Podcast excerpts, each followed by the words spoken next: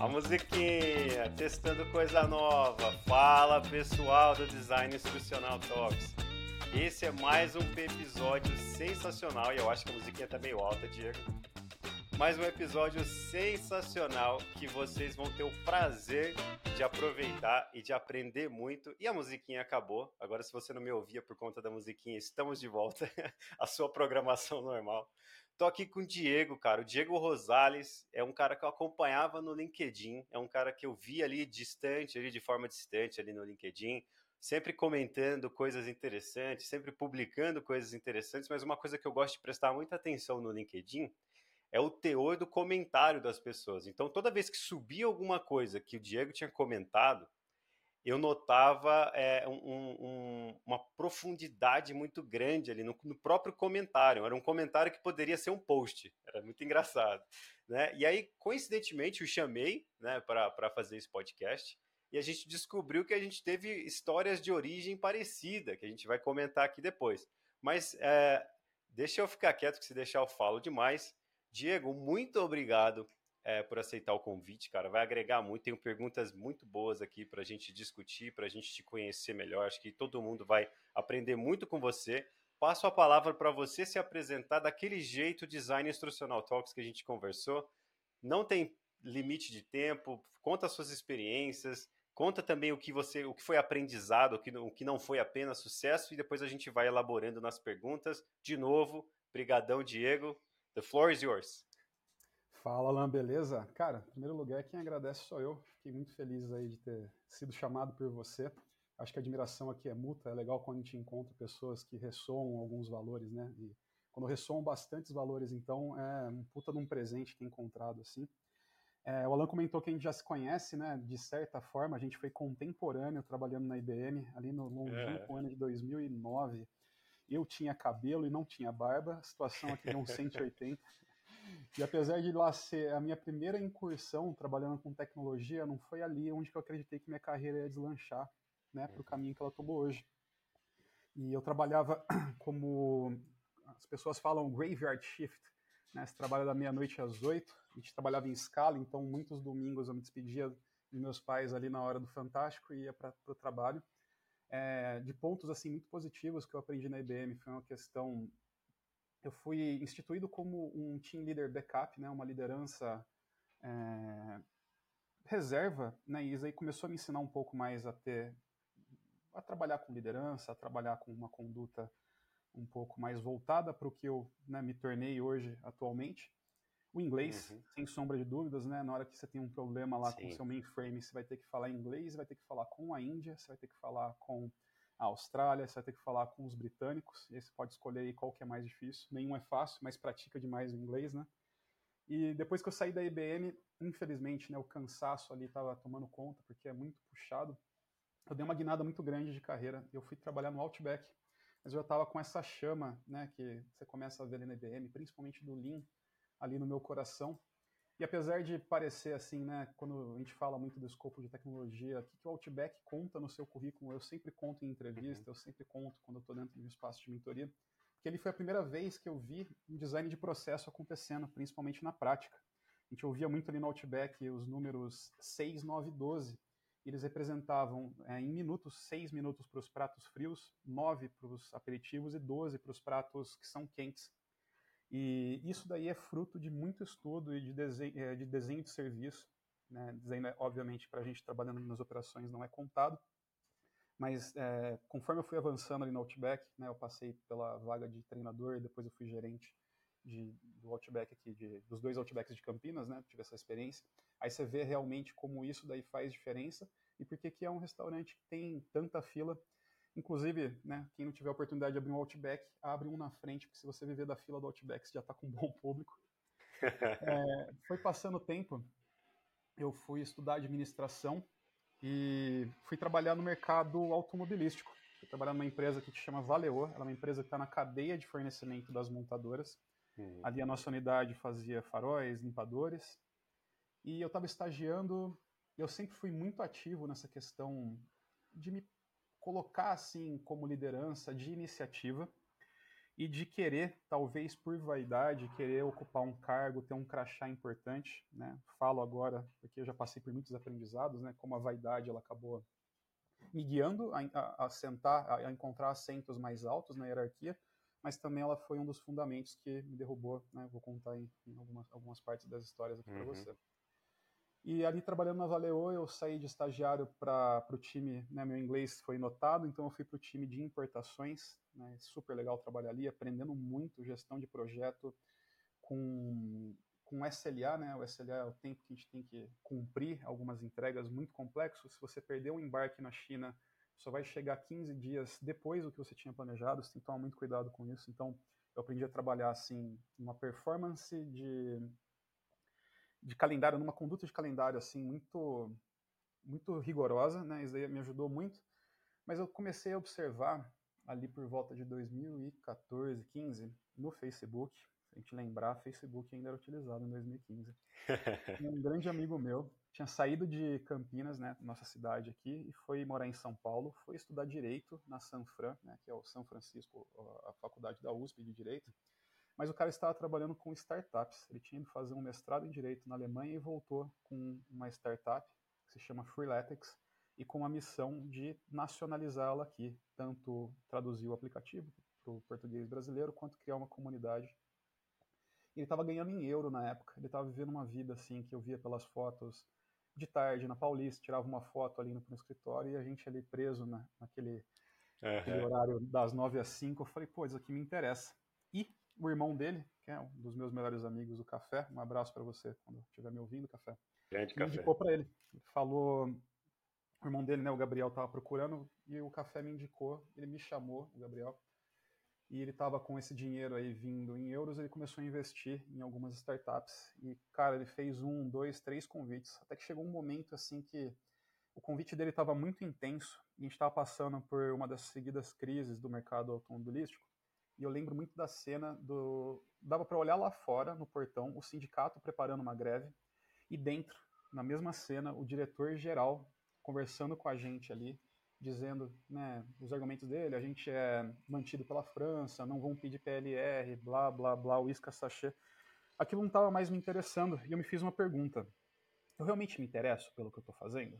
Na época eu nem carro tinha que eu estou tão né, apegado aqui ao que a gente chama de segurança CLT Hum. E aí eu aceitei o convite do Gabriel. O último convite dele foi: Diegão, você é a melhor pessoa para vir fazer o que eu estou precisando, mas se você não vier, eu vou chamar a segunda. Eu falei, cara, não vou perder essa chance.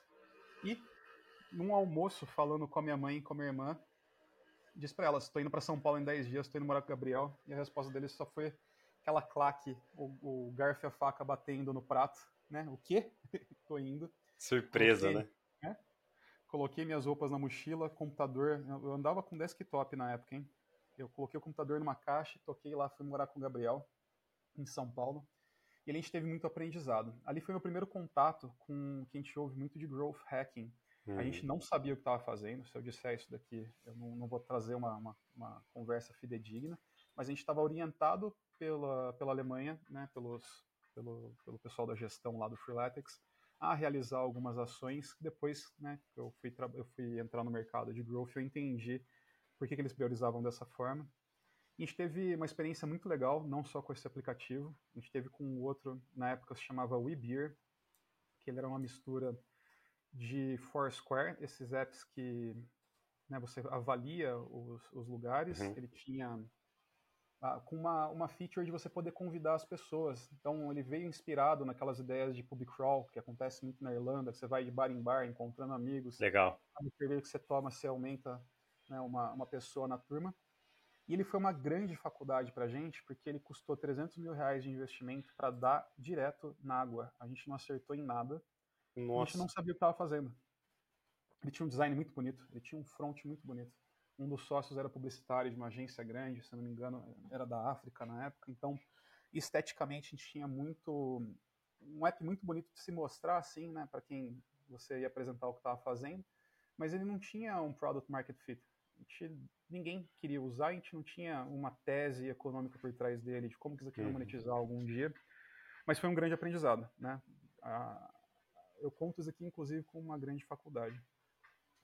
Dali, é, a gente teve alguns desencontros, né, com o Ibir ele perdendo fôlego, e aí eu decidi, junto com um dos outros caras que trabalhava ali comigo, que a gente ia montar a nossa empresa e trabalhar com o Growth Hack em si. E aí fomos eu e o Felipe, e mais um sócio, que era o Vitor, a gente fez aí um trio. Eu trabalhei muito com a questão comercial, operações, cuidar do marketing mesmo, fazer ele funcionar. O Felipe cuidando de experimentação e o Vitor ali na ponta final, trabalhando com o com data science. Uhum. Ali a gente já estava aplicando a tese do Lean Startup, né, que é o Build, Measure and Learn. A gente estava trabalhando nesses ciclos e a gente teve muita oportunidade.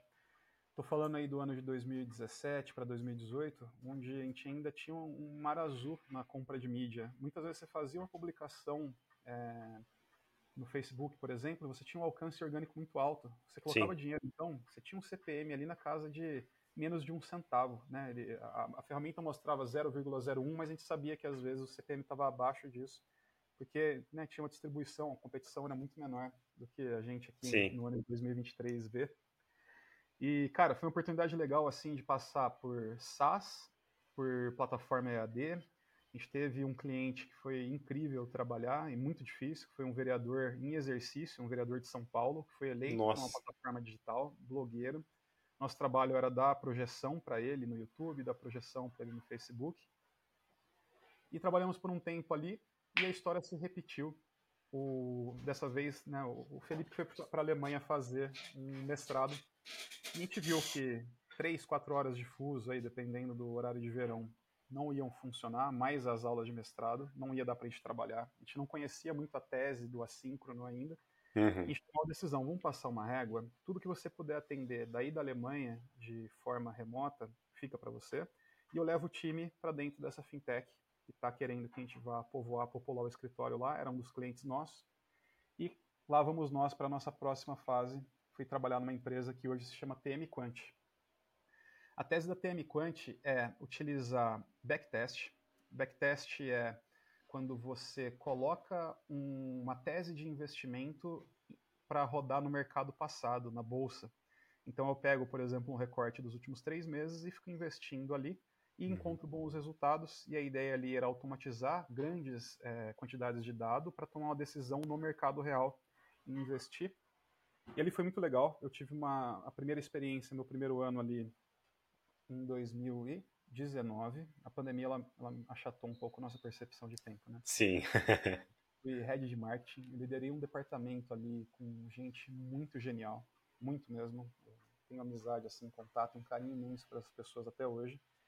Mas eu estava com uma dúvida muito grande, né, do que está acontecendo. Não importava o quão eficiente a gente fosse em trazer pessoas interessadas, né, eu ia lá no topo do funil e tinha muito contato com os vídeos que a gente falava, das teses de investimento, eu adquiria pessoas ali para dentro do nosso inbound e convertia né, para o departamento de vendas começar a fazer a venda do nosso produto, a gente não estava sendo eficaz. É aquela velha história do buraco no fundo do balde, não importa quanto você enche, ele vai esvaziar, talvez até na mesma proporção. E aí chegou o fim de 2019, eu chamei meu diretor e falei, cara, Deixa eu ligar para algumas pessoas aqui que eu estou trazendo. Vou fazer um papel de vendedor e liguei para um, liguei para dois aqui nesse meu jeito desenrolado, nessa minha maneira de falar. Eu lembro assim, tava meu, meu diretor olhando com um sorrisinho de canto. Falei, lá vem proposta. E veio. Ele falou, Diegão, 2020 quer liderar o comercial? E beleza, aceitei. 2020 é, me tornei head comercial né, da, Legal. da Trade Machine, hoje TM Quant. E montar a equipe nova, cara, trazer prospector, trazer vendedor para dentro. E por mais que a gente tivesse aumentado ali de novo a nossa eficiência, trazendo mais clientes, não estava resolvendo a questão de retenção, que hoje eu diria dentro de um escopo de growth, dentro de um escopo de produto, dentro de qualquer pessoa que trabalha com é, ativos digitais, vai falar que um EAD ou um produto complexo, um SaaS completo de multifuncionalidades, quem não tem retenção tá, de certa forma, e no longo prazo, jogando dinheiro no ralo. Uhum. E aí, como que se resolve esse problema? E eu me lembrei de um encontro que eu tive na época que eu tinha minha consultoria. A gente estava situado lá no WeWork da Avenida Paulista. E eu encontrei com o CEO hoje da PM3, da curso PM3, o Marcel Almeida. Ah, legal. A gente trocou uma ideia. Eu lembro que eu fiquei fascinado pelo papo com ele, porque ele falou de produto. eu falei, quer saber? Chegou minha hora. Eu comprei um curso da PM3, curso de Product Management, e para mim aquilo lá foi como se eu completasse a constelação, o panorama que estava na minha frente. Eu já Sim. falava de marketing, eu falava de CS, eu falava de dados, eu falava de operações, eu falava de tudo que estava ao redor e tinha um pedaço que completava ali, que era a peça do meio, que era produto. E a dor ali da Trade Machine é que o produto estava sendo desenvolvido dentro de um escopo acadêmico. Então, eram pessoas que estavam ali é, incubadas na Unesp. O nosso líder de produto era um pós-doc do ITA. E a gente não, eles eram um silo, né? Como era o ativo mais precioso, não tinha nem a ideia do marketing, vendas ou qualquer pessoa envolvida com a operação se aproximar de produto. E tanto de informação importante que você tem, que você vai falar com o seu cliente, a mensagem que está no marketing, a mensagem e a troca que você tem no telefone dentro do escopo de vendas, isso não ser levado para o produto, você está com uma empresa operando né, em, em, em, pontos distintos. Foi. E eu me lembrei muito nessa época do mito da caverna de Platão. Né? Para quem não conhece essa história, é, os filósofos conversavam de uma maneira de, enxergar o mundo e essa alegoria ela diz assim que pessoas estavam dentro de uma caverna né, e elas viam só sombras projetadas da rua lá para dentro e conforme o tempo foi passando, elas começaram a se desconectar da realidade, aquelas sombras se tornavam demônios ali para elas, alguma coisa. Apesar da caverna estar tá aberta, ninguém saía por conta do medo daquela projeção da sombra.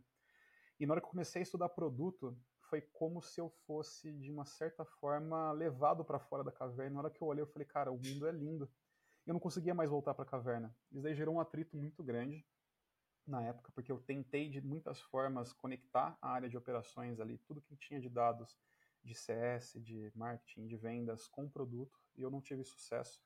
E eu cheguei a ter, eu diria que foi meu primeiro burnout. Isso aconteceu num domingo, eu estava passeando com a minha esposa e eu sou uma pessoa que eu acho que é uma faca de dois gumes a maneira como eu trabalho. Você me contrata dentro de um contrato aí CLT, né, e espera que eu fique das 9 às 5, das 9 às 6, mas eu não paro de pensar no trabalho, minha cabeça continua funcionando. Muitas vezes eu acabo levando para o fim de semana que é quando vem grandes insights, né? Você está ali fora do, do escopo, fora da pressão da entrega, então às vezes vem alguns insights.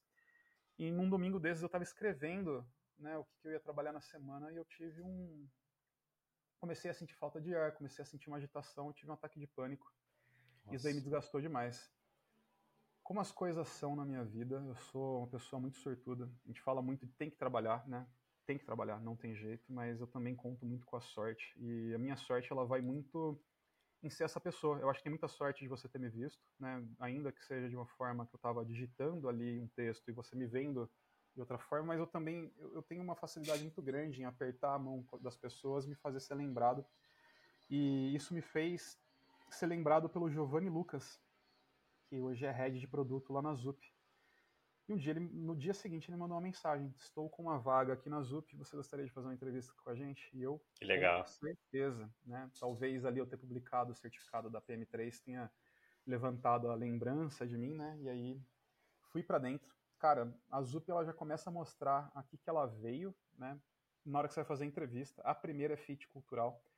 E a Zup tem, eles renovaram agora, então desculpem aí meus amigos Zupers se eu errar o número. Quando eu saí eram 12, se não me engano, pilares de cultura. Talvez tenham reduzido para 10, tenham dado uma ajustada ali. Mas você faz basicamente, passa por um por 12 perguntas ali, né, sobre a cultura. E aquilo para mim também serviu como entrevista do tipo, eu quero estar nesse lugar, eles se importam de verdade com isso, né? Se, se é isso que vocês querem implantar, eu quero ajudar vocês a regar.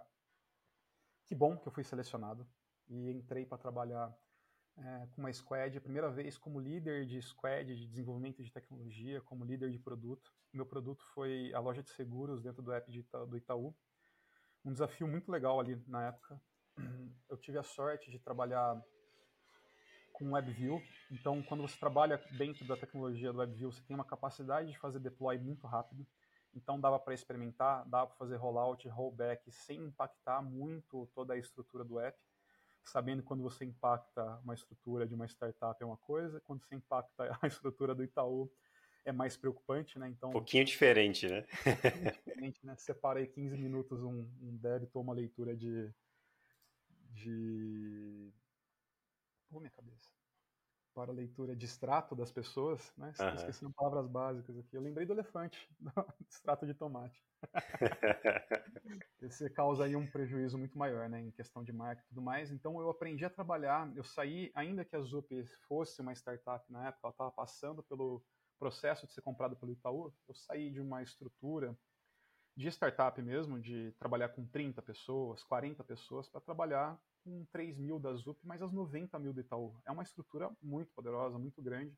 Então eu aprendi a trabalhar dentro de um âmbito, talvez eu tenha voltado ali no que eu trabalhei na IBM, trabalhar com uma grande empresa. A gente sabe que política de GMUD, né, quando a gente vai fazer uma mudança, mexer no software, você aprende a trabalhar com burocracia de um lado e de outro você está vendo as melhores práticas de qualidade uhum. e coisas assim que eu me sinto muito orgulhoso de ter feito parte.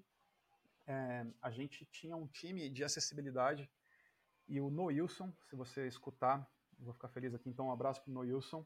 Ele fazia parte do time de acessibilidade de pessoas que têm é, de deficiência visual parcial ou completa, que são desenvolvedores, e eles vão homologar a acessibilidade antes do, do app subir para produção, antes de você subir uma funcionalidade nova. Legal. E né, imagina o alcance né, que um banco tem, como Itaú, 35 milhões de clientes. Que legal que a acessibilidade faz parte disso. Aprendi demais com acessibilidade, aprendi muito com, com qualidade mesmo na hora de soltar né, um aplicativo, soltar uma, uma feature e saber que ela vai subir, porque o time está confiante nos processos, né? E eu vi muita, muita coisa legal ali sendo construída. E aconteceu em 2021 agora de chegar um projeto, e aí eu digo muito da minha sorte, da Apple pegou para mim um convite para desenvolver a fazer a linha Inception do que hoje é o seguro e proteção com o Apple Care. Apple Care é um produto global que se faz é, seguro de celular, né, de dispositivos Apple, então do iPhone, de iMac, iPad e tudo mais. O primeiro ia ser feito para iPhones e eu ali, como estava com a loja de seguros, tive uma oportunidade incrível de fazer a linha Inception, né, facilitar uma linha Inception durante uma semana, de ponta a ponta, com 30 pessoas ali sempre presentes, mas 40 transitando, sempre tem aquelas 10 que entram e saem, né? E fazer um trabalho legal o suficiente para traduzir ali a blueprint no final e apresentar em inglês para a Apple, para mim ali foi um ápice muito legal. E ali na véspera da entrega chegou um momento que a minha esposa estava grávida, né, em 2021, e eu estava voltando de um ultrassom de Uber e começou a pingar muita notificação no meu celular. Falei, hum, derrubamos, derrubamos o sistema. Quando vem muita Deu ruim. Né, você já vai pensar no pior. E aquele trânsito ali na Radial Leste, cara, não tinha o que eu pudesse fazer a não ser esperar, né? Aquele frio na barriga, mas vamos ver. E todo mundo, Diegão, Diegão, Diegão. E a Zup estava anunciando uma licença estendida de paternidade. Então, de, em vez de 20 dias, que era tradicional, foi estendida opcional para três meses. Eu mostrei para minha esposa assim, me arrepia agora, me arrepiou na hora de lembrar. E eu que falei, legal.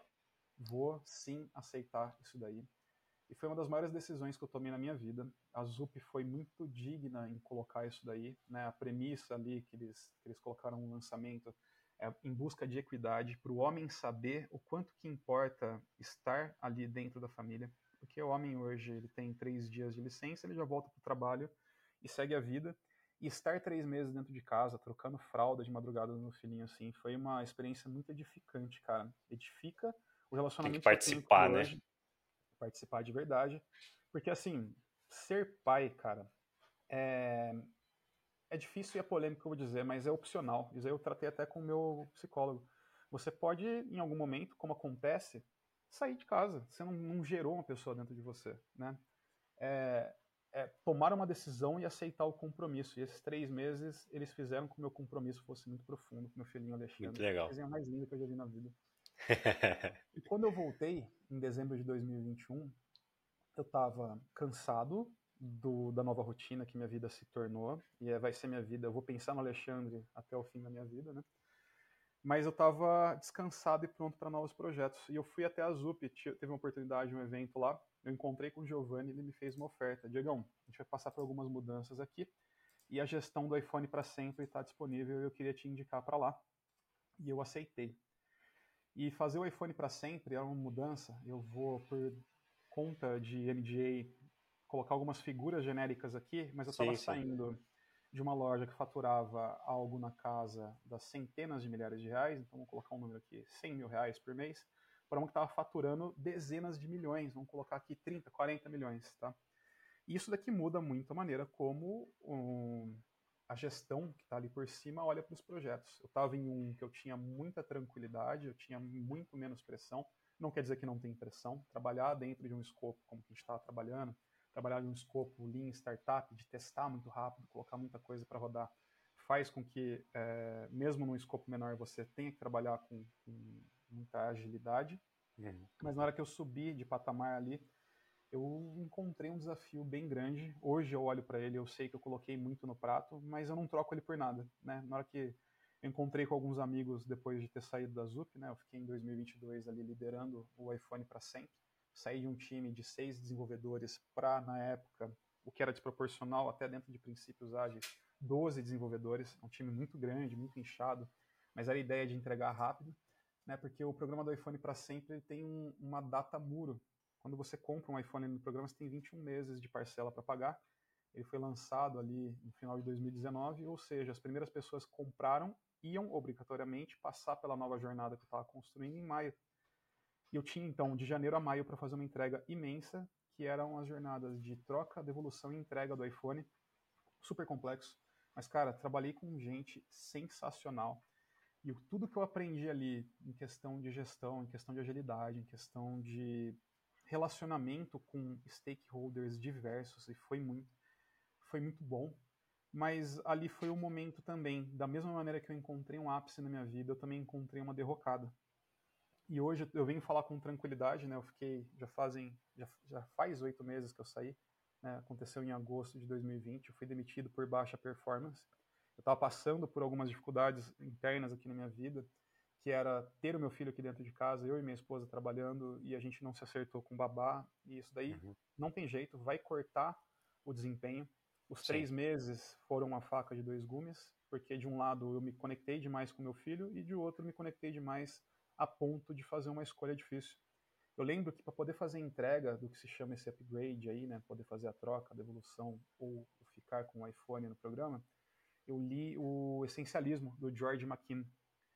E eu comecei a cortar muita coisa que eu vi que eu, eu tava de excesso na minha vida. Então eu era muito ativo em grupos de discussão, de growth de produto, eu era muito ativo, eu dava mentoria eu participava de mentoria externa, mentoria interna, eu estava dentro de muitas discussões e eu simplesmente me fechei e foquei no meu desafio e consegui entregar no prazo. Só que depois que foi feita a entrega, número um, eu não estava pronto, beleza, você acabou de gerar um novo filho e o tanto de dificuldade que isso daí gera, o tanto de novos problemas que isso daí gera, o tanto de débito técnico que você tem que adquirir para entregar rápido, depois você vai ter que cuidar, mas tem a pressão dos stakeholders, como Apple e Itaú, para você construir mais e, a lista de débito vai ficando e formando aquela sombra em você. E depois eu pensei no essencialismo e, cara, foi uma decisão muito dura, mas a minha família é o essencial. Na hora que eu chegar no Sim. cerne, no cerne, no núcleo duro, eu tinha entendido que minha família era essencial. E não é querer limpar minha barra, eu fui realmente demitido, né? Parece digno dizer que eu escolhi sair, não é essa a história que eu quero contar, realmente. Eu acho muito da hora que você fala isso abertamente, viu, cara? Porque tem muita gente que o orgulho fica ferido. E fere mesmo. Eu também já fui fere. demitido, você sabe disso, te contei. E não é fácil, cara. Não é fácil. Eu acho que é um milhão de vezes pior quando acabou, acabou de acontecer. Aconteceu recentemente. Então, cara, meus parabéns e, é, por conseguir falar disso agora e compartilhar isso com o pessoal, porque a gente sabe, sem querer cortar o fluxo da história, mas isso eu preciso falar que tem muita gente na mesma situação que você agora, de, de vários layoffs, tem colegas Sim. próximos meus aí que estão relatando diariamente aí, grupos de pessoas, né? Desculpa interromper, cara, mas precisava falar é disso. Isso, cara. Eu acho que é um aditivo super importante e é um dos motivos da gente ter escolhido trocar essa ideia. Eu vim uhum. aqui com a missão principal de ajudar as pessoas que estão agora, né? A maré baixou e tinha muita gente que estava pelada e nem sabia. É. Eu escolhi por vaidade, porque era muito gostoso encher a boca no churrasco e falar eu cuido do iPhone para sempre, eu trabalho com a Apple. Essas frases elas refletem muito o nosso ego e o quanto de vaidade que está amparando o ego, mas são coisas vazias. E algo até que né, é difícil falar assim, dói depois de oito meses né, que, que aconteceu, porque era um lugar que eu estava apaixonado, era um salário e benefícios maravilhosos, mas eu preciso olhar para isso e assumir que eu tinha colocado muito no meu prato.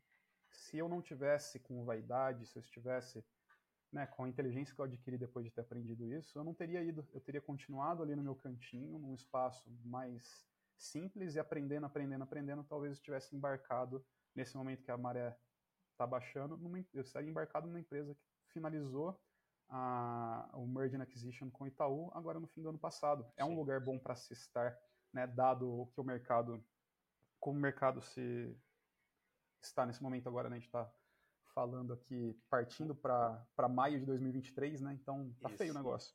Uma das, uma das poucas empresas que eu só ouvi falar bem é a Zup, cara. Nunca trabalhei, mas tenho muito amigo, mas muito amigo que, que tá lá na Zup e uhum. alguns que uhum. saíram para tentar coisas mais ousadas, né, Eder? E, e, se arrependeram, cara, que, que eles amam a Zup de uma forma incrível, assim, eu acho muito legal e tem que ser dito, né? Porque é, infelizmente, em épocas como a nossa, toda empresa é carrasca, e, e na, na, visão da galera, né? Sim. E isso não é verdade, né? A Zup é uma delas. Cara, eu nunca ouvi alguém falar mal da Zup, cara. É, é realmente uma empresa incrível e a cultura ali. Eu lembro que na ZupCon eu encontrei com um dos fundadores. Já era muito tarde, já tava todo mundo bêbado. Tava eu e ele encostado assim no mictório. Eu só olhei para ele e falei, cara, amo tudo que vocês fizeram. Ele falou, a festa tá da hora. Eu falei, não, amo tudo que vocês fizeram. que legal. A festa é só um recorte, sabe? porque eles construíram realmente uma cultura e que bom, que bom que eu passei por isso.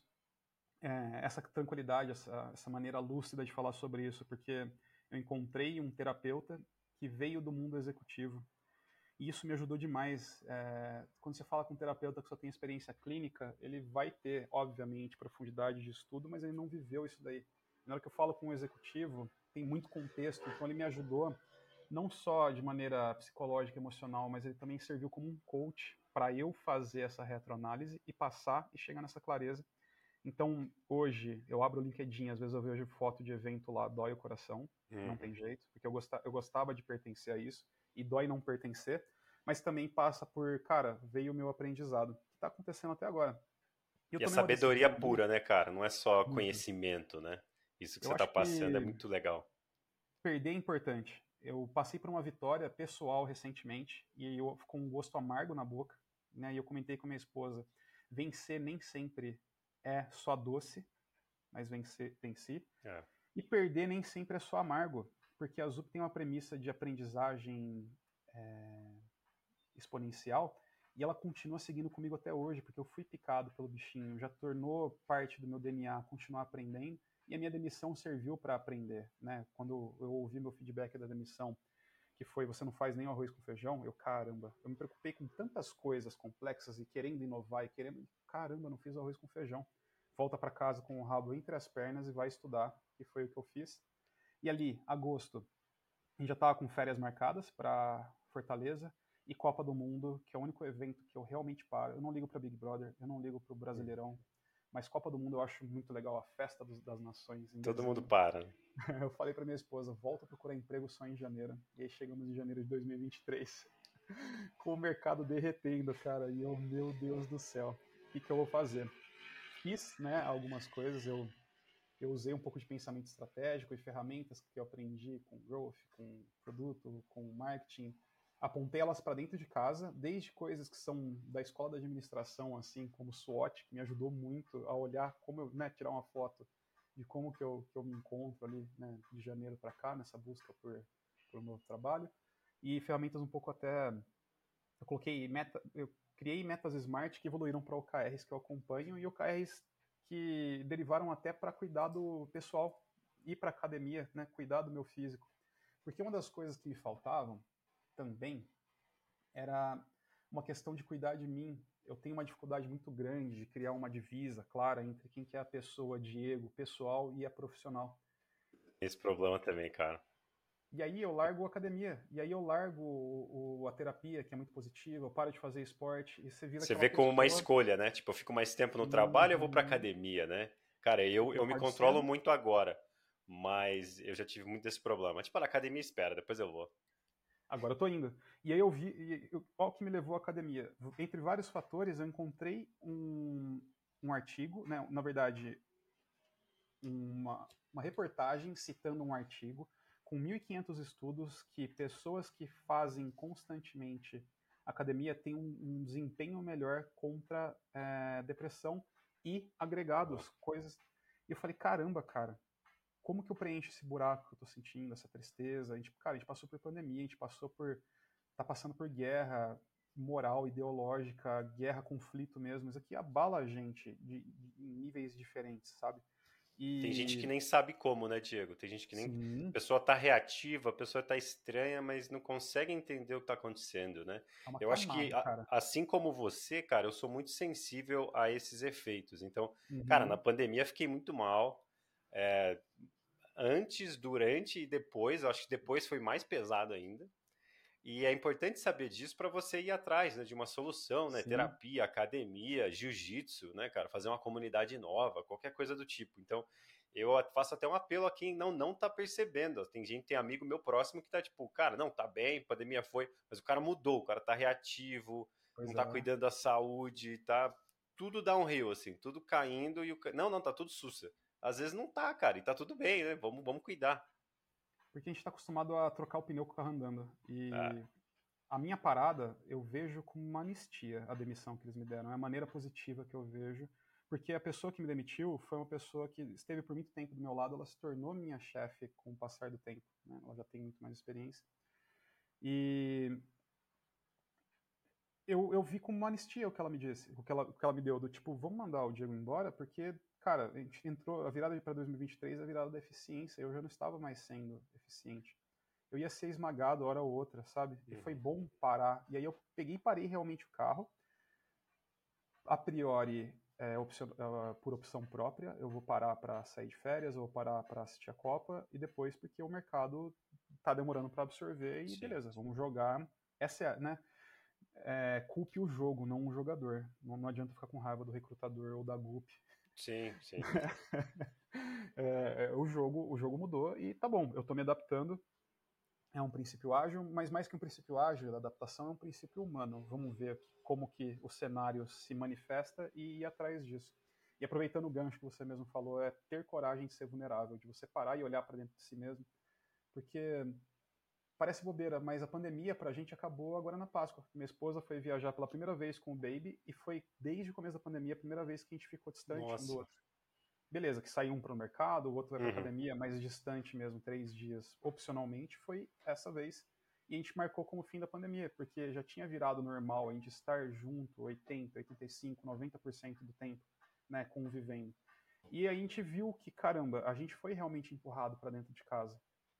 Sorte é. de quem tem a chance, como nós, de trabalhar com tecnologia, de sentar com o notebook. Parte do nosso trabalho é ter uma câmera e se comunicar e passar mensagens, ideias para frente, absorver o que veio para você e, e, trabalhar. E para a gente foi isso daqui. Então, na Páscoa, agora que, que marca para a gente assim, né, o, o, o fim da pandemia. Então, indico né, para quem realmente está ouvindo aqui, né? Para quem ouviu toda essa minha ladainha até aqui. E agora vem as perguntas, hein? Né, faça, faça um olhar para dentro e busque o que, que, pode ajudar a aliviar o copo, a esvaziar um pouco o copo, porque a pandemia, a guerra ideológica, moral, política, como eu falei, ela encheu o nosso copo e a gente fica reativo porque poucas coisas agora fazem a gente transbordar. A gente é espírita aqui, a gente encontrou um centro espírita perto aqui do, do shopping, e, cara, eu fui lá, vi o jardim, eu falei, eu quero regar. E eu comecei a regar o jardim, ali veio uma lição para mim, né? Eu me ofereci como voluntário. Legal. Na hora que eu tava regando o jardim, eu falei, cara, não importa o tanto de água que eu jogue, eu só vou ver essas flores é, florescendo quando chegar a hora delas. E eu falei, nossa. A reflexão para mim é querer acelerar tudo. E quando você quer acelerar tudo, você tá fugindo do curso natural das coisas. Óbvio que a gente fala né, de educação aqui dentro do campo de tecnologia, vai voltar para o método startup, testa, uhum. testa. Eu falei de proatividade, growth, né? É, eu, eu falei de growth, tipo, cara, a gente tem que testar o tempo todo e colocar um roadmap de validação rápida já para descartar, não gastar dinheiro.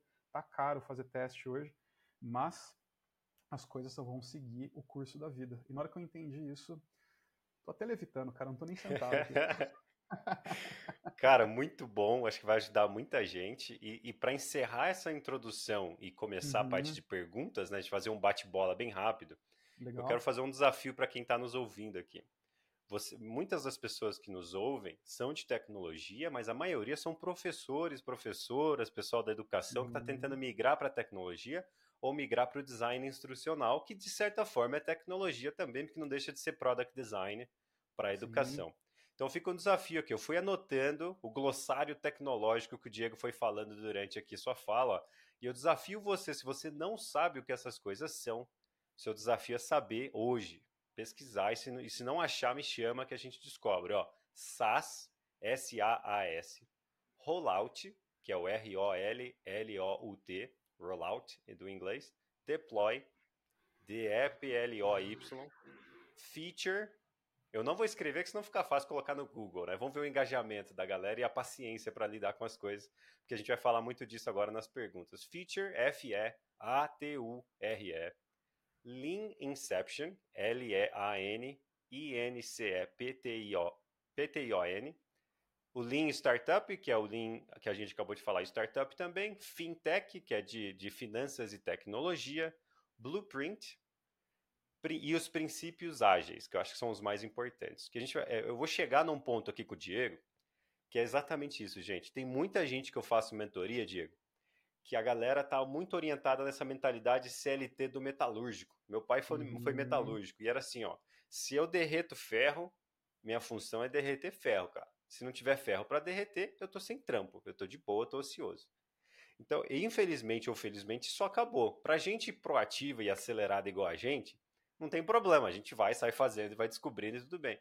Mas tem muita gente sofrendo. Tem pessoas que eu estou fazendo mentoria que eram professoras, eram designers, tinham, tinham um trabalho bem fechado no dia a dia e agora são product owners. Então eles são uhum. responsáveis por métricas. Tipo, ó, beleza, a métrica de engajamento do aluno no curso tal tá baixa, resolva. Não tem uma definição de trabalho, não tem a etapa do, do, do, do passo a passo, as estratégias, o que vai ser. Não, você é responsável pela métrica, amigão, resolva. Navegue a empresa inteira, converse com a faxineira se for preciso, mas essa métrica tem que subir. E isso engloba tudo que eu quero perguntar para o Diego. Né? Mas acima de tudo, por que, que eu não interrompi o Diego e não interrompo convidados é, é, mais tecnológicos como o Diego para apresentação de coisas técnicas e tudo mais? Porque exige paciência.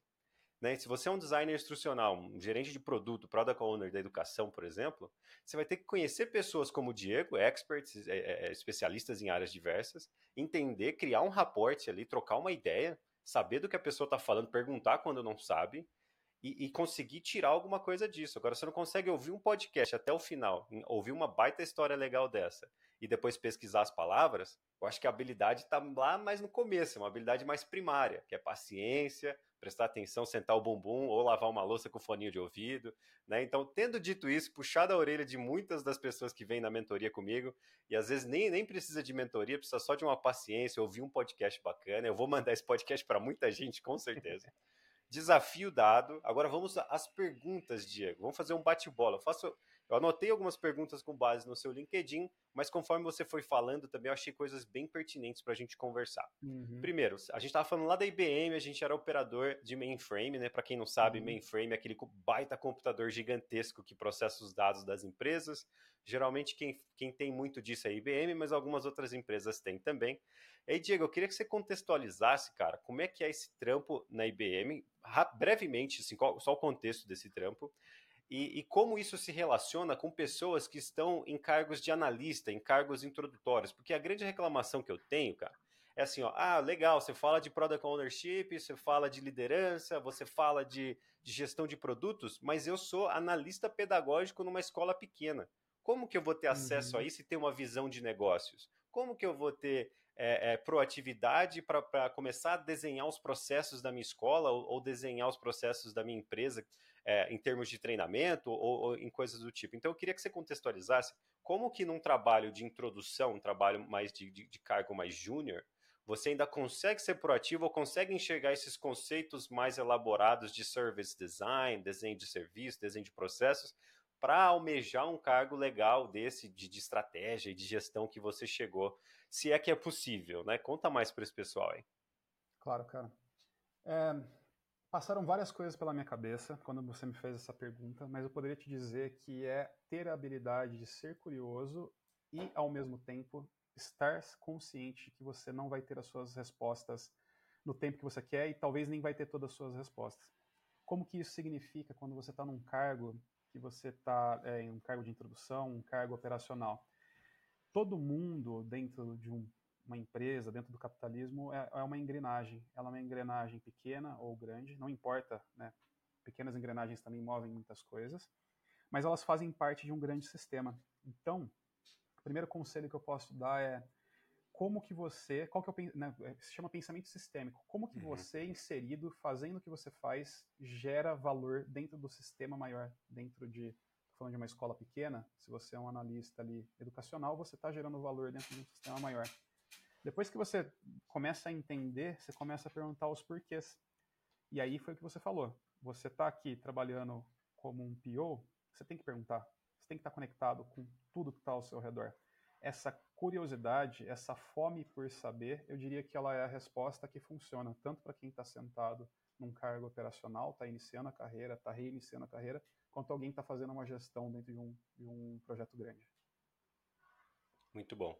E ainda falando de desenho de serviço, desenho de processo, você falou de uma coisa uhum. que é build, measure e learn, uhum. né? Que uhum. são, são três pilares aí, bem legal. Comenta para o pessoal, assim, no, no geral, o que, que é o desenho de serviço e, e como que a gente pode pensar nesses pilares de construir, medir e aprender? A resposta para o pilar de construir, é, medir e aprender é se você demorou muito para lançar alguma coisa, porque você tinha com vergonha, estava com vergonha porque você lançou tarde demais. Mais vale você ter algo. Eu estou falando aqui, gente, muito provavelmente o público aqui está muito voltado para lançar um EAD. Mais vale você lançar uma aula que não está com todas as horas que você queria, que não está com a estrutura de som, câmera, vídeo e material complementar mas que você consegue lançar, o build, construir isso daqui. Uhum. O measure, você fala com as primeiras pessoas, vai entender, vou medir qual que é a reação delas e aprender, e aí você cria um ciclo, vale mais a pena ser rápido nesses ciclos do que caprichar, caprichar e ficar com o seu projeto como se fosse um pet dentro da gaveta. O design de serviço, você ia perguntar? Não, é o famoso colocar a bandeira na lua, né? Tem que chegar primeiro ali, né? É... exato, exato. E quando eu falo de design de serviço, eu vejo que hoje, dado o mundo que a gente está vivendo, temos que ser profissionais multifacetados. É muito difícil hoje colocar o Diego numa caixinha. E isso é bom por um lado, quando eu estou participando de um processo de recrutamento e as pessoas conseguem ver essas habilidades. Se eu chegar até a parte que fala com o recrutador, eu fico feliz. Uhum. Mas isso é ruim por outro, porque eu sou meio que um pato. Eu meio que nado, ando, vou, mas não faço tão bem. Também, é, também. Uma, é, uma das habilidades que eu gosto muito é o design de serviço, ou design thinking, que vem da escola do design. Então, apesar dos nomes em inglês, o neologismo está muito presente agora, eles até trazerem uma questão de rejeição, né? Na hora que você ouve, as pessoas ficam um pouco de, de rejeição, com medo, ou, ou não, não, cria tanto interesse. Mas aqui vem da disciplina de design, que é, dentro do design thinking, é, tem lá as, os seus pilares, e uma delas é que tem que ser evidente. Então, quando eu falo do design de serviço, eu estou dando evidência para o que eu estou fazendo. Você falou ali de blueprint, né, para colocar no glossário da galera, é eu colocar num mapa quadriculado, como se fosse um, uma batalha naval com setinhas ligando onde que a pessoa, o nosso cliente, onde que é a nossa o nosso usuário, né, o nosso aluno, o usuário do nosso produto digital, ele inicia a jornada com a gente, quando ele aperta um botão, o que, que acontece? Isso daqui acontece com a gente que publica a aula em AD, isso aqui acontece com a gente que faz o app, né? O que, que esse botão faz? E aí, quando você né, vai lá para o eixo Y, você aprofunda, são as ações que estão acontecendo em bastidor, e quando você sobe no eixo Y, você está voltando ali para a superfície, que é tela e usuário, e caminhando no eixo X é de A para B, né? O, o, que, que você iniciou né, de jornada e como que você terminou. Existem vários caminhos, obviamente. O design de serviço ajuda a gente a colocar, a evidenciar, a criar um artefato para o que, é que a gente quer que aconteça. Isso, para quem analisa, você falou aí, né, são pessoas que são analistas, ajuda muito a entender onde que existe problema, e eu começo a fazer pergunta, pô, o que, que, acontece, né? Que meus alunos eles não comentam no fim da aula. Eu termino a minha aula, eu coloco, pessoal, coloquem as dúvidas. Vocês que aprenderam esse conteúdo, eu quero que vocês me contem uma história. O problema pode ser no serviço aqui, na maneira como eu estou falando. Eu posso falar isso aqui no meio da aula ou no final, dá para testar. Ou pode ser mesmo na, no produto que a gente está usando ali, clicar em comentar talvez não seja tão confortável. E a gente uhum. começa a fazer perguntas e procurar essas respostas, né? O design de serviço ajuda a evidenciar. Muito legal. Essa proatividade, né, cara? E, e às vezes eu, eu fico até meio frustrado, porque você falou assim, ah, é a curiosidade, tem que ser curioso, proativo e tal. Em alguns momentos eu sinto que a proatividade e, e, a, curio, e a curiosidade são coisas que não se ensinam. Não. Né? né? É, é, assustador isso, porque assim, eu pego todo mundo que gravou podcast aqui comigo, por exemplo, tem quase 30 pessoas, 30 e poucas pessoas. E aí você pega as histórias dela, tudo gira em torno de proatividade e curiosidade. Uhum. E aí você fala para alguém numa mentoria, por exemplo, e não é uma crítica negativa às pessoas que não são proativas nem curiosas, ou que, que, que não se acham dessa forma mas é uma questão de timidez, é uma questão de outros aspectos da vida da pessoa que a pessoa tem medo de pensar, de, por exemplo, será que eu questiono a troca desse é, clicar e comentar? Eu acho que eu nem deveria questionar isso, né? E a gente tem muito disso na América Latina, cara, e eu vi muito disso também é, é, na China, né, de países mais, menos desenvolvidos ou que foram é, colonizados ou abusados de alguma forma por outras nações, as pessoas têm essa questão de insegurança. Assim, eu acho muito interessante analisar isso. E a gente tem que superar isso, né, meu? Tem que, tem que ir para frente, porque a minha próxima pergunta é exatamente sobre isso, Diego. Inteligência artificial chegando, pegando todo mundo aí de surpresa. É, o pessoal já está criando curso, criando e-book, tendo assistentes aí com agentes de, de, de, é, inteligência artificial que fazem seus próprios prompts, né, que se perguntam as coisas e tal. E aí ficam, ficam me perguntando, e eu falo isso nos cursos que eu dou também, mas a questão é: você acha que o futuro do trabalho vai mudar muito? Eu, eu tenho certeza que vai, mas quanto que vai mudar? Né? E, e, e você sendo da área de produtos e de growth hacking, quanto você acha que, que o novo profissional vai ter dessas áreas, né? E aí, eu, eu, eu para ilustrar, eu volto para aquele exemplo do Product Owner. Hoje, uhum. quando a gente uhum. fala de Product Manager, Growth e tudo mais, você não tem uma tarefa que você vai acordar de manhã, o Diego pode confirmar isso depois, né? E ó, sua tarefa hoje é escrever três copies, três textos para anúncio, criar três imagens, é, enviar esses vídeos no YouTube e é nós, pode ir para academia. Não é mais assim. Hoje é assim, ó, temos um problema de métrica tal, temos um problema de engajamento, o site está fora, as margens do, do desenho ali da landing page não estão mais batendo, se vira. Como você vai chegar lá? Pouco importa, tem que ser ético e legal, né? Mas é, pouco importa, né? E isso que algumas pessoas têm dificuldade de entender e até aceitar. Aí a minha pergunta, tendo contextualizado, é: você acha que o futuro dos profissionais, de certa forma, vai ser quase que tudo assim, meio incerto, meio orientado à métrica, meio livre assim para agir de formas diferentes? Ou vai ter uma outra visão ainda que talvez a gente não tenha visto? Vou trazer uma citação da Globo aqui. O futuro já começou. Eu não acho que vai ser. eu acho que não vai ser. Eu acho que já aconteceu, tá? É, uhum. Você falou aí do AGI, né? Do agente que faz. Você dá uma ação, ele já consegue agir sozinho. E eu me pergunto, né? Cara, já começou. Eu assisti uma entrevista do Sundar Pichai, que é o, o CEO do Google, no 60 Minutes da BBC, foi semana passada. E tem um momento ali para mim que, tipo, valia quase toda a entrevista, né? Ele não, não, é um momento que ele diz: preparem-se para o que está acontecendo a nível de quebra de paradigma, porque a entrada da inteligência artificial, como ela está acontecendo, ela pode ser tão representativa quanto a descoberta e a utilização do fogo pela humanidade ou a invenção da eletricidade. Está passando por uma quebra de paradigma imensa. Eu me pergunto todo dia e um dos motivos da maré ter baixado é porque as empresas já viram que vai ser mais eficiente contar com inteligência artificial em vez de, de contar com pessoas, né?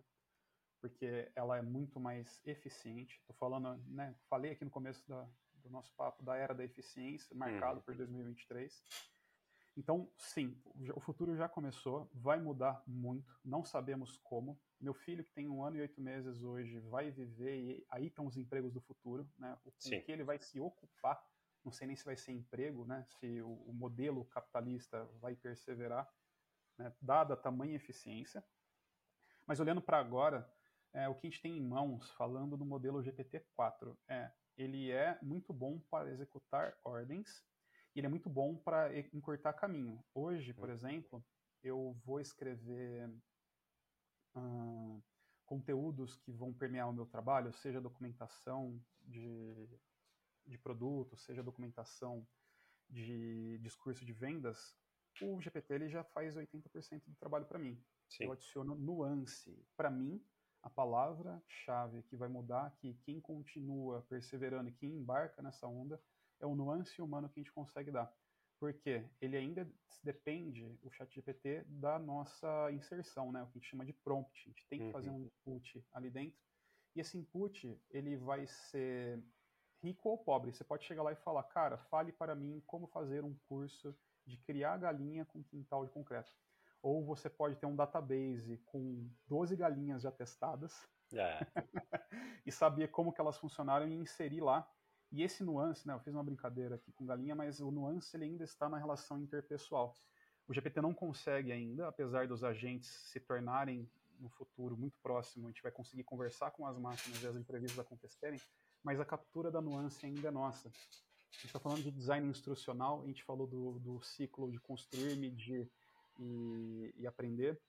É muito importante que quem está por trás de medir e quem está por trás do aprendizado esteja realmente conectado com muita empatia com cada um dos seus usuários, com cada um dos seus alunos, porque é isso que vai fazer a diferença nesse momento entre quem está usando direito o chat GPT e o futuro que já começou e quem vai acabar ficando para trás, porque quem está usando vai ser mais eficiente, ponto. Cara, é, é, é, o futuro já começou mesmo, sem dúvida. E enquanto você falava, eu lembrei de uma aula até que eu estou gravando, que eu, eu tô, tenho um curso de chat de inteligência artificial, na verdade, né? Tem a pós-graduação da Descomplica, mas uhum. eu estou gravando o meu próprio curso, especialmente de inteligência artificial generativa. E a parte ética, né, a parte mais funcional, é, essa, é, é todo mundo pergunta disso, cara, galera. Mas e aí, meu trabalho e tal? Eu sou designer, o que vai acontecer? Assim, vai agilizar muito esse trabalho, mas ainda exige. O oráculo tá lá, cheio de informação, mas o oráculo não tem propósito. Né? Essa é a frase que eu usei lá. Tipo, oráculo não tem não. objetivo nenhum. Tá lá, cheio de informação, né?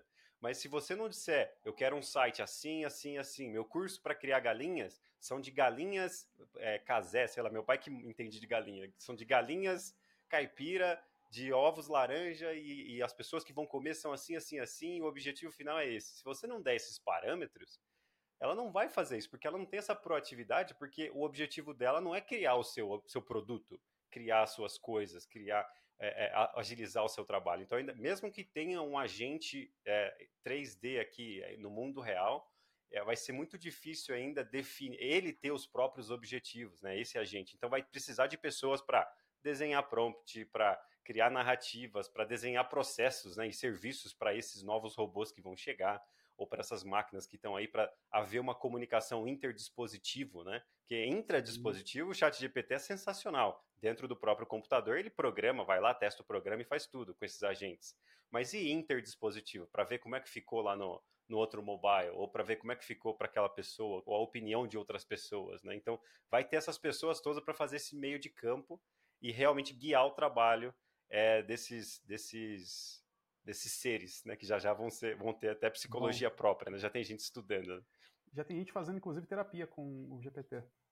É. Se, conversando com ele ali, né? É, é uma maravilha, é uma obra humana, não deixa de ser uma obra humana. Ela é, é eu diria que ela é assombrosa pelo, pelo tamanho e pela capacidade, mas ela não é, não deixou de ser algo novo. A gente não criou nada do futuro. A gente, pelo contrário, a gente alimentou com o que a gente construiu no passado e deu uma maneira dela interagir com a gente mas é toda a inteligência humana, se a gente contar que está na internet, né? Toda a inteligência humana criada aí nas últimas décadas que alimentou essa, essa máquina. É a gente refletido de outra forma. Muito doido, cara. E, e o que, que, você acha que é mais bizarro, saindo um pouco fora da minha, das minhas uhum. perguntas listadas aqui? O que mais me assombra é que ainda não, não sabem definir exatamente a caixa preta de como isso aprende, de como ele realmente escolhe determinados caminhos e tudo mais. Isso me assombra um pouco ainda. Mas o que, que você acha ainda que é mais, que é mais assombroso de tudo isso? Porque na pós-graduação da Descomplica, por exemplo, a gente cria uns modelozinhos pequenos em TensorFlow uhum. e o, o contexto está fechado. Fica fácil de prever o que vai acontecer. Quando você vê um negócio igual o chat GPT, tendo quase que opiniões e, e, tendo escolhas de caminho, porque você pode criar um curso de storytelling, por exemplo, que foi o que eu fiz recentemente com o chat GPT, e, e, ele pode ter várias ramificações. E quando você faz sem parâmetro, ele escolhe uma ramificação. Por que, que ele escolheu aquela ramificação? Aí você dá Sim. um parâmetro, ele muda completamente até o jeito de expressar o conteúdo, né? O que, que você acha que é sombrio ou meio, meio, meio tenebroso disso tudo, cara? o GPT-5 está no horizonte, a gente não viu ainda o potencial. A gente está falando aí, pois é. talvez, é. né, não sei em números, talvez 15 bilhões de parâmetros no GPT-4. Estou falando de 50 bilhões de parâmetros no, no GPT-5. Então isso é assombroso. Né? Se a gente, é, na demonstração do 4, o, o, cara tirou uma foto de um papel que ele desenhou um site e o GPT entregou o site programado, o código e assombroso. Cara, bem-vindo 5, sabe? Então, o horizonte é assombroso, porque vai realmente transformar nossas vidas. A gente está passando por uma porta imensa como humanidade nesse momento. Muito doido. E aí, agora sim, tá na minha listinha aqui, cara. A gente sempre viveu como seres humanos, como os, os, os, líderes desse planeta, ou como atores primários de nossa atuação no planeta, né? construtores e modificadores da, da realidade. Existe a possibilidade da, da, da inteligência artificial tomar esse, esse, essa atuação primária e a gente fica só de boa recebendo um salário base e tocando as nossas vidas. Como você acha que o pessoal vai lidar com isso? Porque eu sou eu, eu, eu, e meus irmãos somos muito proativos para ficar no, no, backstage. Eu já sei disso. E eu acho que você também é um cara desse tipo. e aí, o que, que você acha disso? É, eu comentei, né? Meu filho talvez não tenha uma profissão, ele tenha uma ocupação. Eu acho que, número um, life finds a way não é a primeira grande quebra de paradigma, ela só está sendo acelerada, rápida e muito difundida porque a gente está interconectado.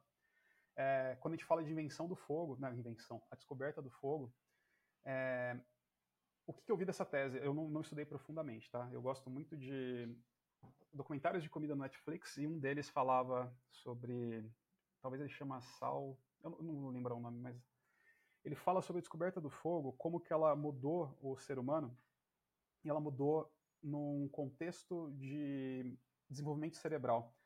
A, a espécie que a gente era antes de se tornar humano começou a dominar o fogo e isso permitiu que alimentos que eram duros e difíceis de ser consumidos e ricos em calorias fossem consumidos e, portanto, que a gente tivesse um cérebro que consome basal aí duas mil calorias por dia. O fogo ele é importante neste sentido primariamente em evolução humana.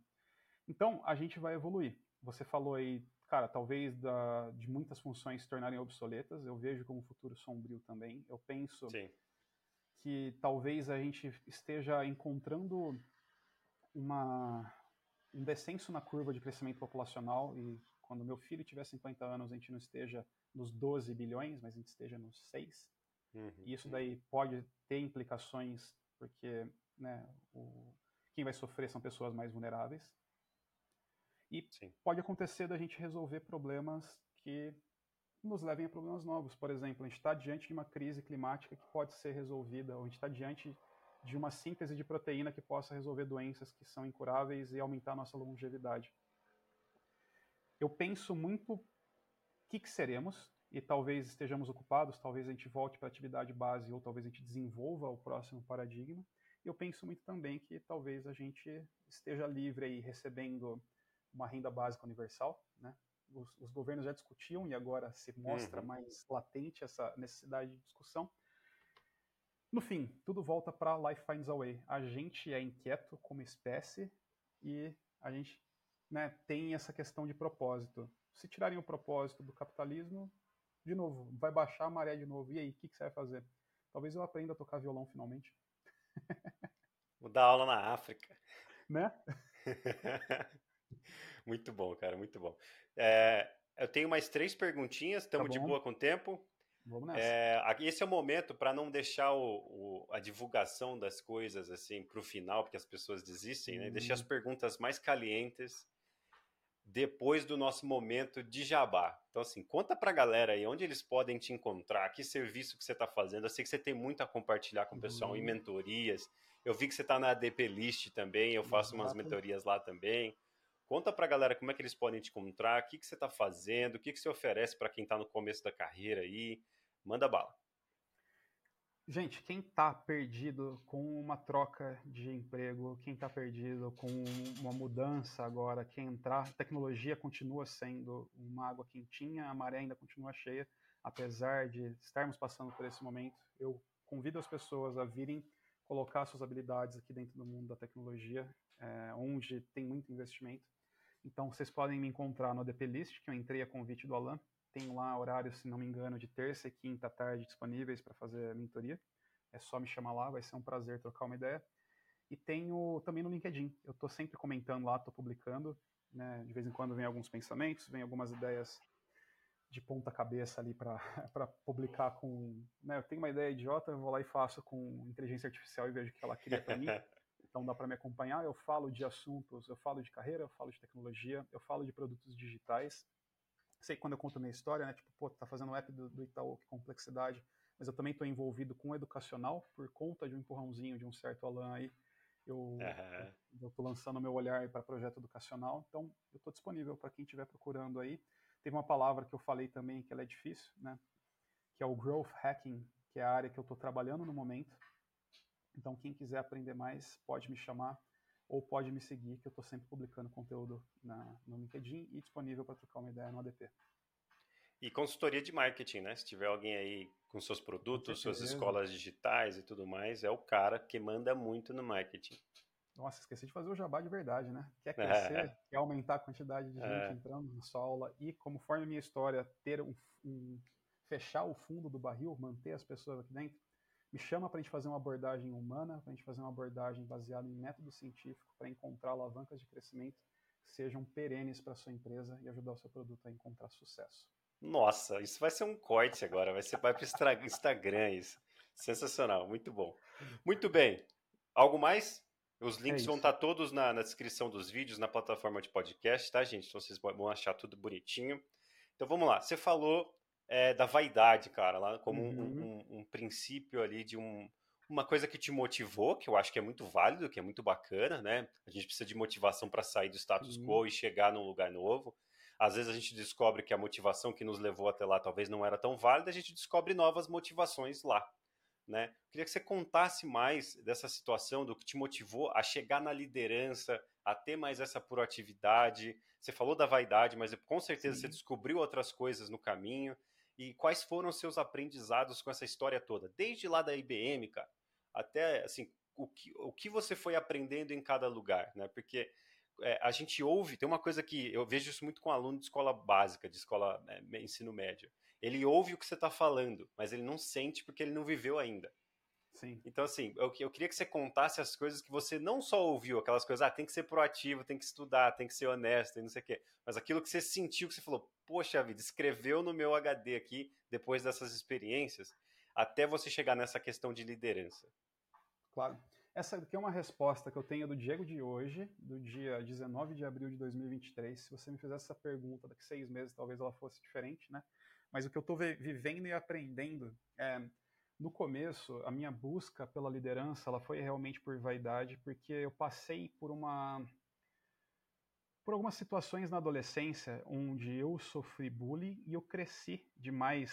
Quando eu tinha 12, 13 anos, eu me tornei o bullying. E, infelizmente, é um ciclo vicioso, é um ciclo terrível, o ciclo do abuso. Mas ele criou um buraco em mim, que era querer se sentir querido, querer se sentir importante. E quando eu percebi que liderar pessoas, ter um crachá mais relevante, me colocava dentro dessa, né, me cobria essa questão de ego, foi a primeira busca. Eu ouvi da minha mãe toda a vida, e em um momento ela recebeu uma mensagem de alguém que gosta muito da gente, dizendo: diga para o seu menino ir devagar, que as pessoas têm tempos diferentes. Isso aí ficou claro agora nessa hum. questão da jardinagem, mas ficou gravado comigo e foi dito nessa época da IBM. Eu fui líder pela primeira vez, eu queria aquele crachá e poder andar peitudo como team leader backup. Né? Supervisor de turno. Né? né? Dwight Schrute. eu, eu queria pela, pela posição, mas depois eu fui entendendo que eu sou uma pessoa, eu fui conversando comigo mesmo, eu tenho uma facilidade de comunicação que abre portas e ela gera um raporte realmente profundo com as pessoas, não é um raporte de vendas imediato, uhum. objetivo imediato, é um raporte de transformação. E quanto mais eu fui liderando empreitadas, quanto mais eu fui liderando pessoas, e, nossa, eu já devo ter liderado 50 pessoas agora nessa altura, mas eu fui entendendo que menos vale o crachá e mais vale o que eu posso fazer de transformação na vida das pessoas. Tem uma discussão muito legal que aparece na internet de vez em quando, se chama output versus outcomes. Se for colocar aqui num exemplo simples, é tomar café. Output é colocar o café na xícara. É o resultado. Eu tirei o, da, da máquina e coloquei na xícara. E o outcome, ele é a questão de como eu sinto prazer de sentir aquele torradinho na boca e o cheiro e aquela fumaça do café e as lembranças que evocam. Desde que eu era pequeno, meu avô colocava o café para passar lá na casa dele no fim de domingo ou um café da manhã com a minha mãe, né? E o cafezinho de todo dia aqui com meu filho antes de ir para a escolinha. Esse é o outcome. Eu mudei essa visão de output, ter o crachá pelo crachá, só o resultado, para ter o outcome, que é ajudar as pessoas a encontrarem um caminho, a transformar a, a, a vida e, os, e, e, o panorama ao redor, ao meu redor e ao redor dessas pessoas, sabe? Então seria esse, essa, esse o crescimento. Cara, legal. a história é linda, é muito legal falar agora, mas eu não me tornei um monge zen e eu, eu pratico isso. Eu caio em armadilhas do ego dia sim, dia sim é raro, mas acontece o tempo todo. então é que eu aprendi a me policiar. E eu me pergunto, estou com muita ênfase nisso por vaidade ou porque eu quero realmente transformar? Isso aí se tornou um, um fator definidor na minha vida. E eu consegui largar mais coisas, ter menos no meu prato e passar menos coisas na fila, mas com mais qualidade, quando eu olho para o resultado via a, essa visão de outcome. Muito legal. Que é meio que, se fosse traduzir literalmente, é o resultado objetivo e um mais subjetivo, né? Uma coisa Isso. mais bacana, bacana. Output versus outcomes. Muito legal. E aí, quase acabando aqui, cara, eu queria que você falasse, comentasse um pouquinho o que, que você acha desse, dessa indústria de influencers. Eu estava descobrindo recentemente que. Eu vou, eu, vou, eu vou elaborar, não é influencer objetivamente só influencer, mas é, o Brasil onde tem mais nano e micro influencer. A galera tá trabalhando, tá ganhando dinheiro, tem gente com mil seguidores fazendo propaganda. E aí eu queria correlacionar isso com a indústria de talentos.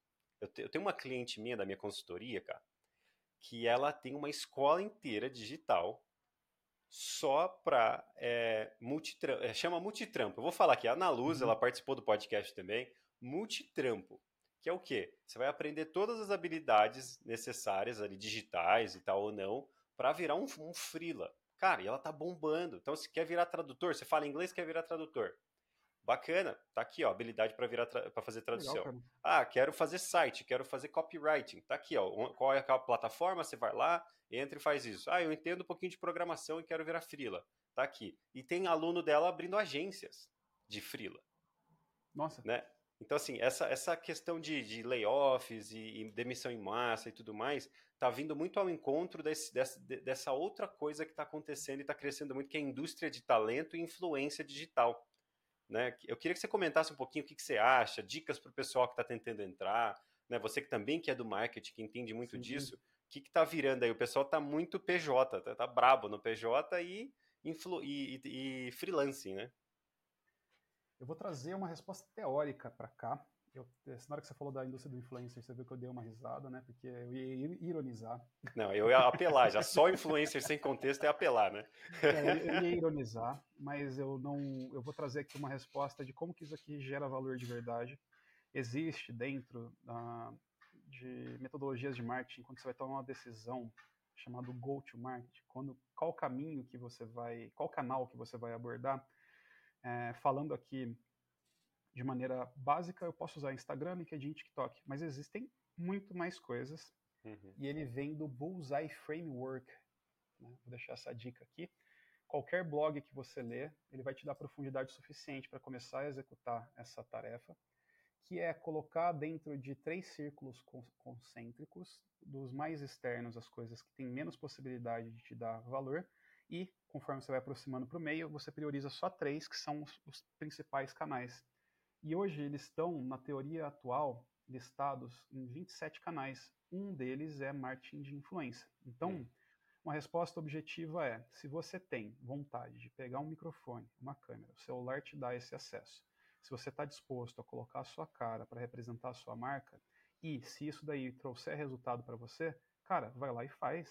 Tem que fazer mesmo, porque ainda, apesar do que a gente falou, desse futuro assombroso que está aqui pela frente, tem muito dinheiro na mesa ainda.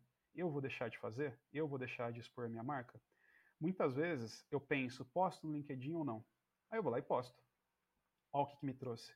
A gente está aqui tendo uma puta conversa engrandecedora, hum. né? A gente criou aqui um laço legal entre nós dois.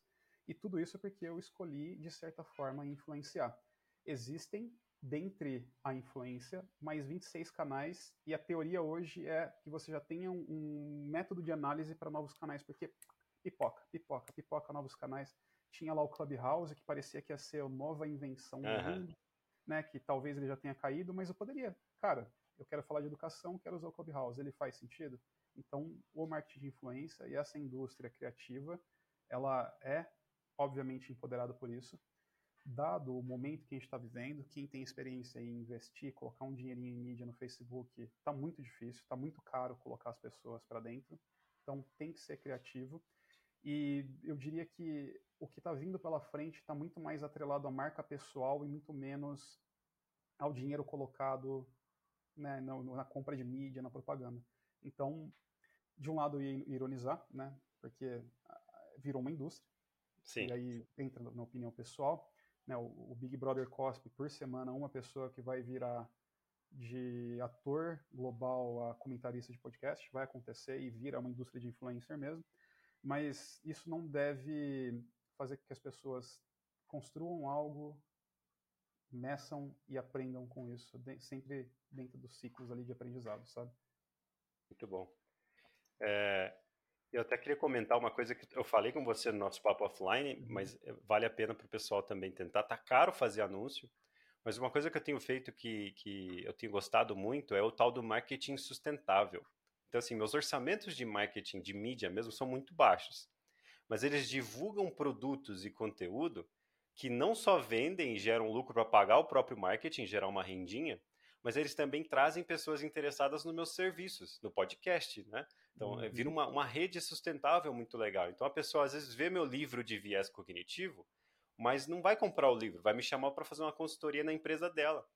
Então tem tudo isso para a gente pensar, né? E eu nem sou influencer ainda, eu tenho alguns seguidores legais no, no LinkedIn, mas nenhum das, nenhuma das minhas contas no Instagram tem mil seguidores. E eu já estou uhum. tendo retorno disso. Então imagina alguém que foca, que investe, igual uma aluna que virou amiga minha, Mariana.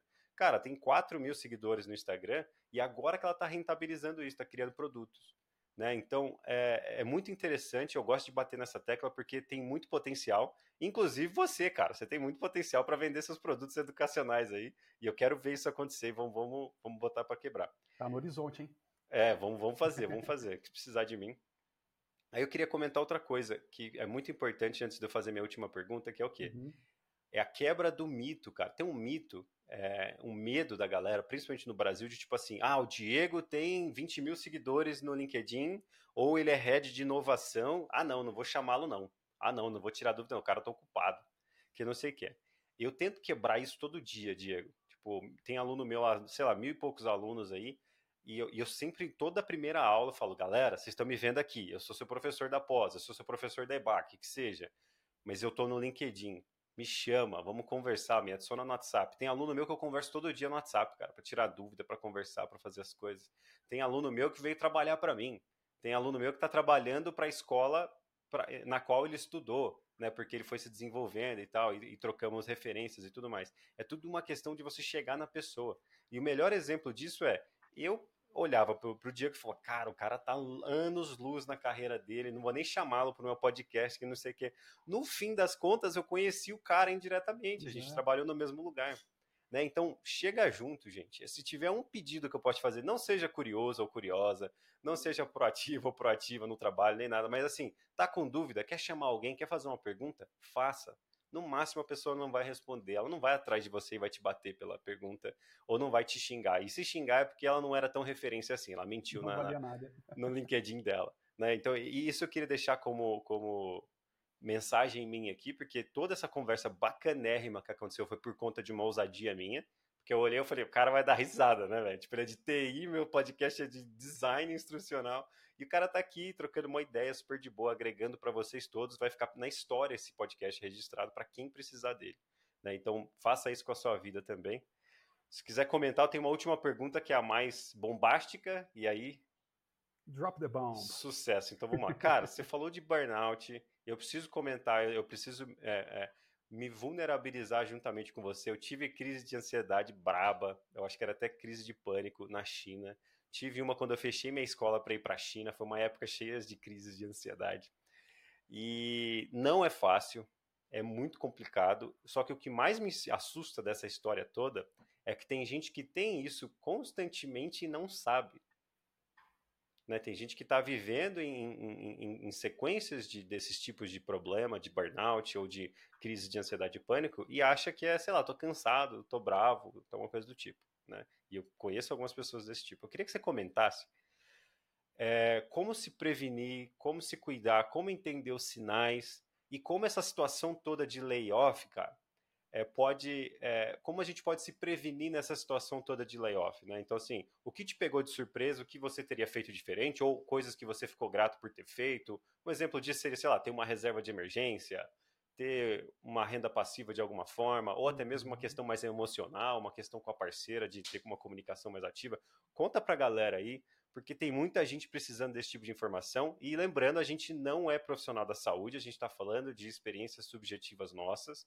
Né? Então, se tiver qualquer problema, a primeira coisa, corre para um especialista da saúde para te tratar, tá bom? A gente só está relatando coisas nossas aqui. Com certeza.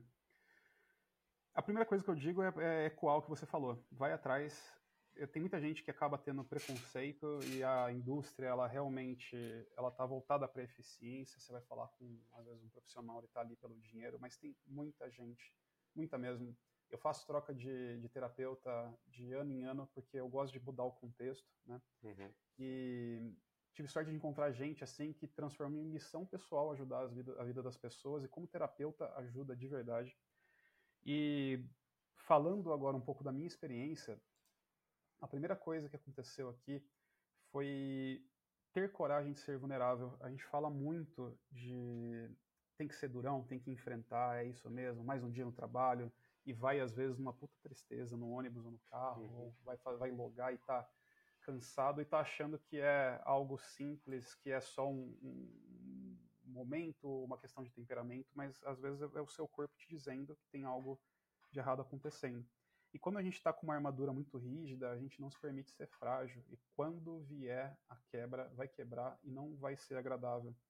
Quando a gente fala aí de crise de pânico, antes de eu sair da ZUP, né, como eu contei para vocês, foi um ápice na minha vida, um lugar que eu amei estar, num churrasco de Dia dos Pais. Meu cunhado estava na churrasqueira e falou: Diegão, como é que tá o trabalho? E eu respondi rápido, sentei na mesa e comecei a passar mal de ansiedade. Eu tive que me esconder Nossa. no quarto por 20, 25 minutos embaixo da coberta, num lugar seguro, para respirar, porque o simples pensar no trabalho naquele momento me fragilizou. E essa questão da gente querer enfrentar.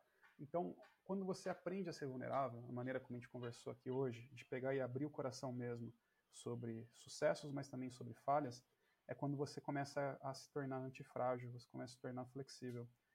Óbvio que tem coisas que vão acontecer, né? Tipo, a gente vai perder um ente querido, a gente vai passar por coisas na vida que não existe antifragilidade nesse mundo que faça uhum. tolerar, mas dado o momento de trabalho, você saber olhar para si e falar sobre suas fraquezas, suas fragilidades e ter alguém para dividir, que foi o meu caso aqui com a minha esposa. A gente tem um relacionamento muito franco desde o começo. É, eu morava em São Paulo, ela, ela é de São Paulo, ela vivia no meu AP no fim de semana e uma amiga dela falou que vocês não vão morar junto e juntar as contas. Ela estava com o AP dela vazio e na hora que ela falou isso daí, eu olhei e falei, quer saber? Vamos. E a gente entrou com uma política explícita de ser muito franco um com o outro e dividir mesmo as finanças. Aconteceu ela dar um salto de carreira, na época que ela estava trabalhando com publicidade, ir para um sair de uma grande agência para outra e chegar lá e não era o que ela tinha pensado. A gente chama isso daí de ponte. Eu falei, vai tranquila que eu faço a ponte. Estou trabalhando e o dinheiro está mantido. Assim como aconteceu comigo, eu falei, cara, ela sabe, né? Somos casados, vivemos juntos, agora tem muito mais conhecimento. Ela sabia que ali no momento da demissão que eu ia precisar parar para respirar. Ela está bem situada, ela trabalha com tecnologia também. E ela falou, cara, eu seguro a nossa nosso patamar de consumo, não vou falar mais estilo de vida, ele caiu bastante. É um hum. vinho a menos no mês, é três idas no restaurante a menos mas a gente está sólido aqui, sabendo que as oportunidades estão, né, as sementes foram plantadas, já já está germinando uma coisa ou outra. Então é isso, dentro do meu contexto, eu contei com uma parceira muito forte, uma via franca de duas mãos entre nós. A gente tinha uma reserva, né, que, que permitiu que eu pudesse tratar do meu, do meu emocional, do meu psicológico. E aí, para quem está fazendo dinheiro, às vezes você vai lá e faz um lançamento, você faz, né, nossa história de vender é, separa parte desse dinheiro, não se torne rico com o primeiro depósito que a plataforma vai te fazer e deixa um hum. colchão de segurança, porque o mundo está mudando. É a dica número um aqui. Né, dica número dois. A primeira é vai cuidar com alguém que é, que é profissional da, da saúde. E para fechar, né, para amarrar tudo dentro, é comece a explorar a coragem verdadeira. Né? A coragem ela não está em ser durão a toda e qualquer circunstância, mas é de se fazer vulnerável isso abre portas de verdade para conexões reais com o mundo, com as pessoas com quem você convive e, por fim, consigo mesmo. Sensacional, cara. Cara, é isso aí. Só tenho a agradecer é, essa participação incrível. Você quer fazer algum comentário final, algum, alguma conclusão, algum recado que talvez a gente não tenha abordado aqui, ou algum tema, algum tópico aí bacana? Fica à vontade, porque do meu lado, cara, estou muito satisfeito, muito feliz para fechar assim com chave de ouro, desde 2010, quando eu ainda era um jovenzinho de 20 anos, eu comecei a pular ondinha no Réveillon e eu fazia um pedido na hora que estouravam os fogos ali, que é quero ser corajoso, quero ser corajoso. E aí eu quero dividir com vocês, é, chegar em, em, em, trabalhos legais, salários legais, em alcançar objetivos que são tão alinhados com as nossas ambições, está muito alinhado com coragem. Eu acho que o nosso papo hoje foi muito sobre coragem também, uhum. várias vezes que a gente falou de várias coisas. É, pergunte, entreviste, tenha dúvidas. Tá na dúvida? Desenha. Desenha, desenha para mim, sim, eu preciso entender melhor. Tem nome, é design de serviço e paga-se super bem para quem faz. E, e essa coragem que me trouxe aqui até agora. Coragem para enfrentar a pandemia, coragem para, no meio da pandemia, minha esposa falou: vamos tentar e parar com o método contraceptivo, mesmo com toda a loucura que a gente está vivendo, está criando um menininho lindo. Eu falo para minha irmã, para minha mãe, para minha esposa, né, que são minhas três maiores guias na minha vida. Eu quero que meu filho tenha uma, um mundo, uma, uma visão de mundo diferente da minha. Foi muito medo no começo uhum. da vida até eu decidir ter coragem. Então, se eu puder compartilhar algo valioso mesmo para finalizar, é se você está diante de um desafio, tem uma ambição, tenha coragem e vai atrás, porque, cara, a capacidade humana ela é enorme. Tudo que a gente está vendo foi construído por nós mesmos. Muito bom, cara. Muito bom. Diegão, muito obrigado. É, obrigado por aceitar o convite. Sem dúvida, vamos ter outros papos aí. Eu acho que em breve no seu próprio podcast a gente vai falar de coisas menos profissionais, quem sabe, outra, bater outros papos aí, que eu sei que você vai produzir muita coisa legal, tem muito potencial criativo parado aí, esperando um, um, uma, uma impulsão aí, um impulso, né? Pessoal que nos assistiu até agora, muito obrigado, né? É, parabéns por nos assistir, porque hoje a gente está na, na, na, economia da atenção. Então, se você prestou atenção até o final, gostaria que você comentasse aqui, porque eu tenho até um presente para te dar, de verdade. Quem ganhou esse presente gostou bastante. Muito obrigado. Até o próximo. Diegão, um abraço. Brigadão, cara. Abraço, cara. Eu que agradeço.